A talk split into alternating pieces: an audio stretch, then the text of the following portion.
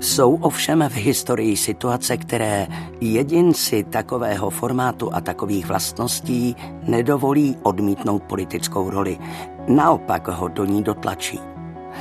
Takový snad bude bezprostřední osud dnešního kandidáta. Zítra doufejme i nositele Nobelovy ceny míru Václava Havla napsali Jiřina Šiklová a Pavel Tigrit v textu zvaném Zpráva o stavu střední Evropy. Otištěn byl v roce 1989 v exilovém Tigridově svědectví. V té době téměř nikdo netušil a nepředvídal, že se Václav Havel stane prezidentem. Zvolen byl 29. prosince roku 1989. A otázkou dnešního, jak to bylo doopravdy, je, bylo Havlovo zvolení prezidentem ústupkem komunistům? Ze studia zdraví Ivana Chmel-Denčevová. Nobelovu cenu tehdy bohužel Václav Havel nezískal, ale byl bez pochyby mimořádnou osobností nejen v československém prostředí, ale rovněž v mezinárodním kontextu. Jaká byla jeho tehdejší pozice? Otázka pro hosta pořadu historika doktora Jana Kalouse. Václav Havel se v 70. a 80. letech stal neoddiskutovatelnou hlavní osobností československé opozice. Ve světě hraný a oceňovaný dramatik se právě v tomto období potýkal s represivními zásahy komunistického režimu. Jeho hry se v Československu nesměly uvádět, za své občanské postoje byl opakovaně vězněn. Připomínám také jeho angažování se v různých opozičních vystoupeních. Přesto nejen jako dramatik a nejen jako symbol dizidentů v tehdejším komunistickém Československu, ale také získával prestižní zahraniční ceny. Ano, například v říjnu 1989 získal cenu německých knihkupců. Jejího převzetí se ale nemohl zúčastnit. Jakešovo vedení ho tam nepustilo. Byl také, jak jsme již slyšeli, nominován na Nobelovu cenu míru. Přichází 17. listopad roku 1989. S jistým odstupem se nám může zdát, že to bylo přece samozřejmé, že Václav Havel se stane prezidentem, ale takto jednoduché to opravdu nebylo. Objevovala se i další jména možných prezidentských kandidátů. Například Čestmír Císař, představitel 68. Ten se ale posléze sám kandidatury vzdal a ve hře zůstávalo jméno Alexandra Dubčeka, další ze symbolů Pražského jara. Více v textu Jiřího Suka z knihy Labirintem revoluce. Oba prezidentští kandidáti disponovali symbolickým významem. Zatímco Havlova osobnost výrazněji pronikla do povědomí veřejnosti až v posledních dvou letech existence starého režimu, konkrétně se s ním mohla seznámit až v listopadových dnech 1989, symbolické charisma Dubčekovo působilo nepřetržitě dvě desetiletí. Jeho zmitizované politické angažmá v letech 1968 až 1969, větší známost a bezprostřední popularita a konec konců i dějiná logika, Dubčekovým příchodem na hrad by se symbolicky uzavřelo období normalizace, svědčili spíše v jeho prospěch. Havlovo charisma bylo tajemnější. Vyzařovalo hájenou a uhájenou nepoddajnost a osobní integritu. Pro některé lidi nadějně, pro jiné možná ještě zlověstně. Na straně jedné komunistické národní zhromáždění, na straně druhé dva možní kandidáti na prezidenta. E, co bylo třeba v rámci vývoje událostí vůbec udělat, aby došlo k oné volbě prezidenta? Tehdejší vývoj byl opravdu velice dynamický. Rekonstruovaná Adamcova vláda nezískala důvěru širší veřejnosti, vytvářela se nová vláda, už s přímou účastí nominantů občanského fóra a veřejnosti proti násilí. Poté odstoupil prezident Husák 10. prosince. Upravovala se ústava, když se vypouštěl článek o vedoucí úloze komunistické strany ve společnosti a do toho se ještě sprofanovaní politici KSČ zbavovali mandátu poslanců a kooptovali se poslanci noví, kteří více odpovídali tehdejšímu rozložení sil ve společnosti. Kolik poslanců bylo zhruba vyměněno? Bylo to několik desítek osobností, ale stále ještě převahu měli ti, kteří byli věrní Jakešovsko-Husákovskému vedení komunistické strany. A jak byli přesvědčeni či donuceni, aby odstoupili ti, jak jste řekl, nejsprofanovanější? Dělo se tak na základě vůle společnosti, veřejnosti v ulicích. Tam zaznívaly konkrétní požadavky. Podmínka, že prezidenta zvolí zrekonstruovaný parlament, tedy takový, z něhož odejdou všichni ti, kteří neskýtají záruky demokracie a v němž naopak zasednou ti, kteří jsou představiteli současných politických proudů, nemohla být v nejčistší podobě splněna. Měl-li se dizident a dramatik Václav Havel stát československým prezidentem, muselo pro jeho volbu zvednout ruku mnoho komunistických poslanců té nejtvrdší husákovsko-jakešovské komunistické garnitury uvádí publicista Petr Maximilián Husák, autor knihy Česká cesta ke svobodě. Ona kooptace či doplnění poslanců proběhlo 15. prosince roku 1989. Události pak nabrali rychlý obrat, jak píše historik Jiří Suk v knize Labirintem revoluce. V této chvíli vstoupil do dění předseda federální vlády Marian Čalfa, který patřil do týmu bývalého premiéra Adamce, avšak rozhodl se ho opustit. V rozhovoru mezi čtyřma očima nabídl Havlovi řešení nové zápletky. Slíbil, že se postará o to, aby ho federální schromáždění zvolilo ještě v roce 89 prezidentem republiky. Na námitku, že na to parlament v současném složení nepřistoupí, reagoval jako protřelý znalec mocenských praktik. Parlament je třeba využít právě v tom složení, v němž je zvyklý odhlasovat všechno, co se mu předloží. Věděl, o čem mluví. Z dnešního hlediska je to absurdní. Vláda předložila návrhy zákonů, strana v předstihu rozhodla o jejich schválení a poslanci pouze zvedli ruku. Takže to bylo takové, řekněme, loutkové divadlo. Hráli jsme si na to, že máme volby, eh, parlament si hrál na to, že je tím, kdo opravdu rozhoduje. Ano, v podstatě to tak bylo. Volby sice probíhaly, ale bez klasických volebních modelů. Marian Čalfa byl přesvědčen, že ten parlament komunistický, který byl zvyklý hlasovat, jak se mu řekne a co se mu předloží, že nebude žádný problém, aby Václava Havla prezidentem zvolil. Ale tak jednoduché to v skutku nebylo. Někdejší komunistický poslanec a dokonce ministr obrany Miroslav Vacek ve své vzpomínkové knize na rovinu k tomu uvedl. Václav Havel neměl zdaleka vyhráno ani při volbě parlamentem. Znatelnou převahu v něm ještě měli poslanci z KSČ a strany Národní fronty. Zasedali poslanecké kluby, poslanci se přeli a hádali. Nejinak tomu bylo i v poslaneckém klubu komunistů. Když u poslanců začal převládat názor, že nebudou volit Václava Havla, vystoupil Vasil Mohorita a všem položil sugestivní otázku. Soudruzi, to chcete mít zase půl milionu lidí na Václaváku nebo na letné? Báli se toho Václaváku nebo letné komunisté v té době oprávněně?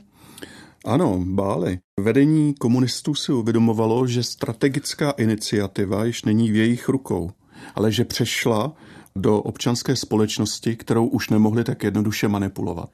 Není divu, že komunističní poslanci Václava Havla prezidentem volit nechtěli. Vzpomeňme si na to, jak jeho jméno působilo, jak se říká, jak rudý hadr nabíka. Co znamenalo, když Miroslav Vacek psal, že Václav Havel neměl zdaleka vyhráno ani při volbě parlamentem? Existovaly ještě jiné možnosti?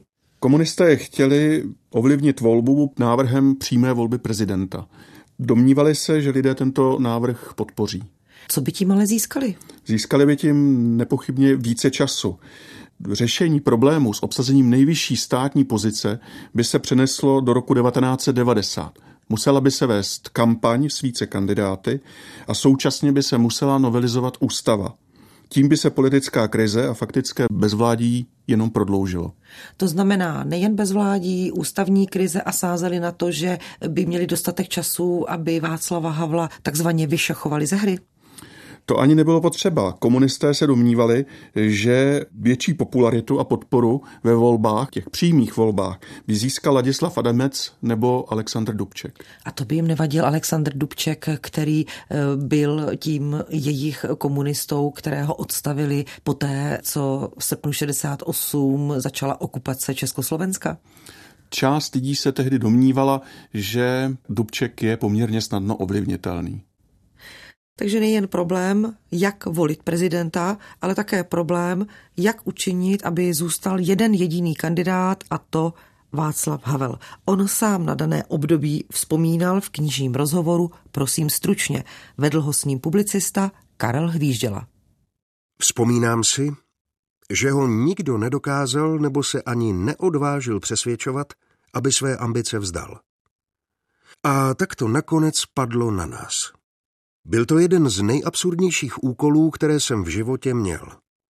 Sám kandidát na prezidenta, navíc tak trochu z donucení, měl jsem za úkol někomu jinému vysvětlovat, že se nemá o tuto funkci ucházet. Měl jsem na toto téma více důvěrných hovorů s Dubčekem a musím říci, že mi ho bylo velmi líto a že mi tohle poslání bylo příšerně nepříjemné. Ukřivděný Dubček nakonec souhlasil s funkcí předsedy federálního schromáždění. Byl do ní zvolen 28. prosince 1989. Kdyby Alexander Dubček neustoupil, zaspekulujme si, co by se asi dělo. Těžko říci, ale Dubček neměl ani podporu celé slovenské reprezentace. Například veřejnost proti násilí se stavila striktně proti jeho volbě. Nebylo riziko, že dojde k jakému si rozkolu mezi Havlem, Dubčekem a dalšími představiteli občanského fóra? Nebylo to přece jenom riskantní? Riskantní to bylo, ale komunisté si myslím právě na tyto rozpory sázeli a domnívali se, že pozici OF a VPN tímto oslabí. Zaspekulujme si ještě jednou. Kdyby byl Alexander Dubček zvolen prezidentem, ten snadno ovlivnitelný, jak vy jste sám zmiňoval, co by to znamenalo? Václav Havel v jednom ze svých líčení rozhovorů s Dubčekem mluvil o tom, že eh, mu říkal, že je potřeba dělat řadu velkých a nepopulárních kroků. A to, že potřebuje osobnost, která má širší politickou podporu. Tou Dubček prostě nebyl spisovatelka, také bývalá dizidentka, také kooptovaná poslankyně tehdejšího parlamentu Eva Kantůrková je autorkou knihy Tajemství sametu a v ní na dané období vzpomíná takto. Jak uvnitř opozice, tak i na venek vůči veřejnosti byla kandidatura Havla brána jako bojový úkol. Pamatují například jisté napětí při volbě Alexandra Dubčeka předsedou federálního parlamentu. Kdyby tuto funkci nezískal, pootvírala by se mu možnost kandidovat na hlavu státu. Občanské fórum muselo čelit taky tomu, že v široké veřejnosti byl Havel málo známý. Sama jsem psala nějaké články, hlavně Irence Gérové do Svobodného slova. A proti Havlovi se ozývala i protistrana. Je pravdou, že z průzkumu veřejného mínění, který proběhl počátkem prosince 89, vyšlo, že Václav Havel je takřka neznámým pro širší veřejnost. Měl bezvýhradnou podporu studentů. Okolí Václava Havla rozhodlo, že se uskuteční spanilé jízdy do regionu, aby se při setkáních a v diskuzích představil lidem mimo Prahu. Jestliže na začátku prosince byl podle uvedeného průzkumu na hranici 1%, během tří týdnů získal podporu 75% obyvatel. Bylo to tak, že Václav Havel byl symbolem všech změn? Dá se to tak říct, ano. A 29. prosince roku 1989 proběhla ona volba prezidenta republiky. Na daný den Václav Havel také vzpomínal. Bylo to v knize Dálkový výslech a onen knižní rozhovor s ním opět vedl publicista Karel Hvížděla. Rozhodně to bylo velice zvláštní. Když jsem například sledoval rozpravu před volbou prezidenta v televizi a viděl, jak mé zvolení doporučují poslanci jménem všech možných státem řízených organizací, od svazu žen až po Československou lidovou armádu, Měl jsem v skutku pocit absurdity. Vždyť titíž lidé ještě před několika dny či týdny schvalovali mé stíhání či vězení. To působilo opravdu jako z krále Ubu. Absurdní to v skutku bylo. Nejenom komunističtí poslanci, kteří takto zvedli ruku pro Václava Havla, ale on sám byl ještě také zvolen prezidentem Československé socialistické republiky. Ne vše se dalo změnit okamžitě. Stát musel fungovat v zažitých eh, postupech a v zažitých normách. I název státu se měnil teprve klopotně až v průběhu roku 1990. Zvolení Václava Havla bylo nejen symbolické, ale také naznačovalo zcela jinou orientaci státu. V některých aspektech návrat k tradici. Potvrzením toho byla i děkovná bohoslužba Tédeum, která proběhla ve svatovícké katedrále. Bože, tobě patří všechno na nebi i na zemi a ti, kdo vládnou, jsou ve tvých službách vyslyš naše prozby za nejvyššího představitele našeho státu, pomáhej mu, ať dobře vykonává svůj úřad, aby byl vždycky zajištěn právní řád a svobodné rozvíjení lidské osobnosti. Prosím o to skrze Krista, našeho pána.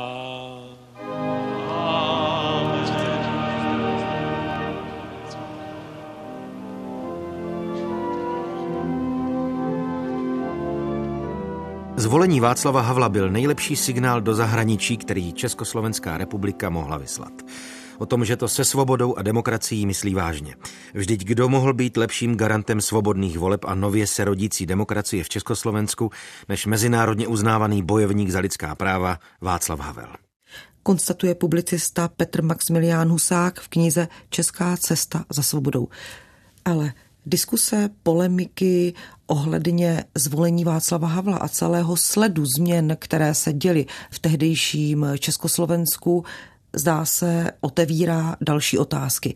Do jaké míry to byla revoluce, do jaké míry to bylo připravené předání moci, do jaké míry se objevuje i třeba zrada samotného Václava Havla v tom, že se nechal zvolit komunistickým parlamentem. Do diskuse můžeme vstoupit i názorem historika Jana Měchýře. Ten je autorem knihy Velký převrat či snad revoluce sametová. Politické změny v prosinci 89 se udály v souladu s ústavou. Bez porušení ústavních principů jmenoval prezident novou vládu a to v čele s představitelem nejsilnější politické strany a s několika jejími ministry. Ministři nové vlády složili do rukou prezidenta ústavou předepsaný slib. Vláda předložila své prohlášení, které bylo schváleno příslušným zákonodárným orgánem a tím se v souladu s ústavou stala vládou legitimní. Z formálního hlediska to nelze označit za revoluci, ale teprve další akty po 10. prosinci lze označit jako opravdu revoluční. Především pod nátlakem přijalo federální schromáždění zákon, který umožnil odvolání řádně zvolených poslanců a z neformálního hlediska je nepodstatné, že byli zvoleni ve fraškovitých volbách nevolbách a dosazení nových, nikým nezvolených poslanců. Vzhledem k tomu, jak právo a zákon vykládal a uplatňoval i zneužíval komunistický režim, to bylo oprávněné morálně. Ale z hlediska demokracie to už byl revoluční akt, pouze zahálený do pláště zákona. Mohlo se to ale udělat nějak jinak? Jistě mohlo, ale časově daleko náročněji. To znamená, že by žádný parlament nebyl, žádný prezident zvolený by nebyl a někdo by ale musel přece změnit ústavu, změnit příslušné zákony. Ocitli bychom se v poměrně hluboké politické krizi. Byla by to i, řekněme, krize ústavní a do značné míry i bezvládí? To bylo, myslím, úplně zásadní. Nebylo možné protahovat to bezvládí, krizi, nepokoje, takže i občanské fórum, i veřejnost proti násilí dělala všechno proto, aby se tato krize vyřešila co nejdříve. V dnešním Jak to bylo doopravdy si odpovídáme na otázku, bylo zvolení Václava Havla prezidentem 29. prosince roku 1989 ústupkem komunistům a stejná otázka také pro hosta pořadu historika doktora Jana Kalouse. Nebylo. Zvolení Václava Havla prezidentem bylo symbolickým vyvrcholením definitivního pádu komunistického režimu v Československu. A co říkáte na výhrady, že se Václav Havel neměl nechat komunisty zvolit, že tím on už popřel sám sebe a naznačil, jaký by mohl být další vývoj? Uvědomme si, že revoluční doba si žádá také revoluční kroky. A toto, myslím tím volbu prezidenta, tak to byl jeden z nich. Milí spoluobčané, 40 let jste v tento den slyšeli z úst mých předchůdců v různých obměnách totéž. Jak naše země vzkvétá, kolik dalších milionů tun oceli jsme vyrobili, jak jsme všichni šťastní, jak věříme své vládě a jaké krásné perspektivy se před námi otevírají. Předpokládám, že jste mne nenavrhli do tohoto úřadu proto, abych vám i já lhal. Naše země nevzkvétá. Velký tvůrčí a duchovní potenciál našich národů není smysluplně využit. Celá odvětví průmyslu vyrábějí věci, o které není zájem, zatímco toho, co potřebujeme, se nám nedostává. Země, která mohla být kdysi hrdá na vzdělanost svého lidu, vydává na vzdělání tak málo, že je dnes na 72. místě na světě. Skazili jsme si půdu, řeky i lesy, jež nám naši předkové odkázali a máme dnes nejhorší životní prostředí v celé Evropě.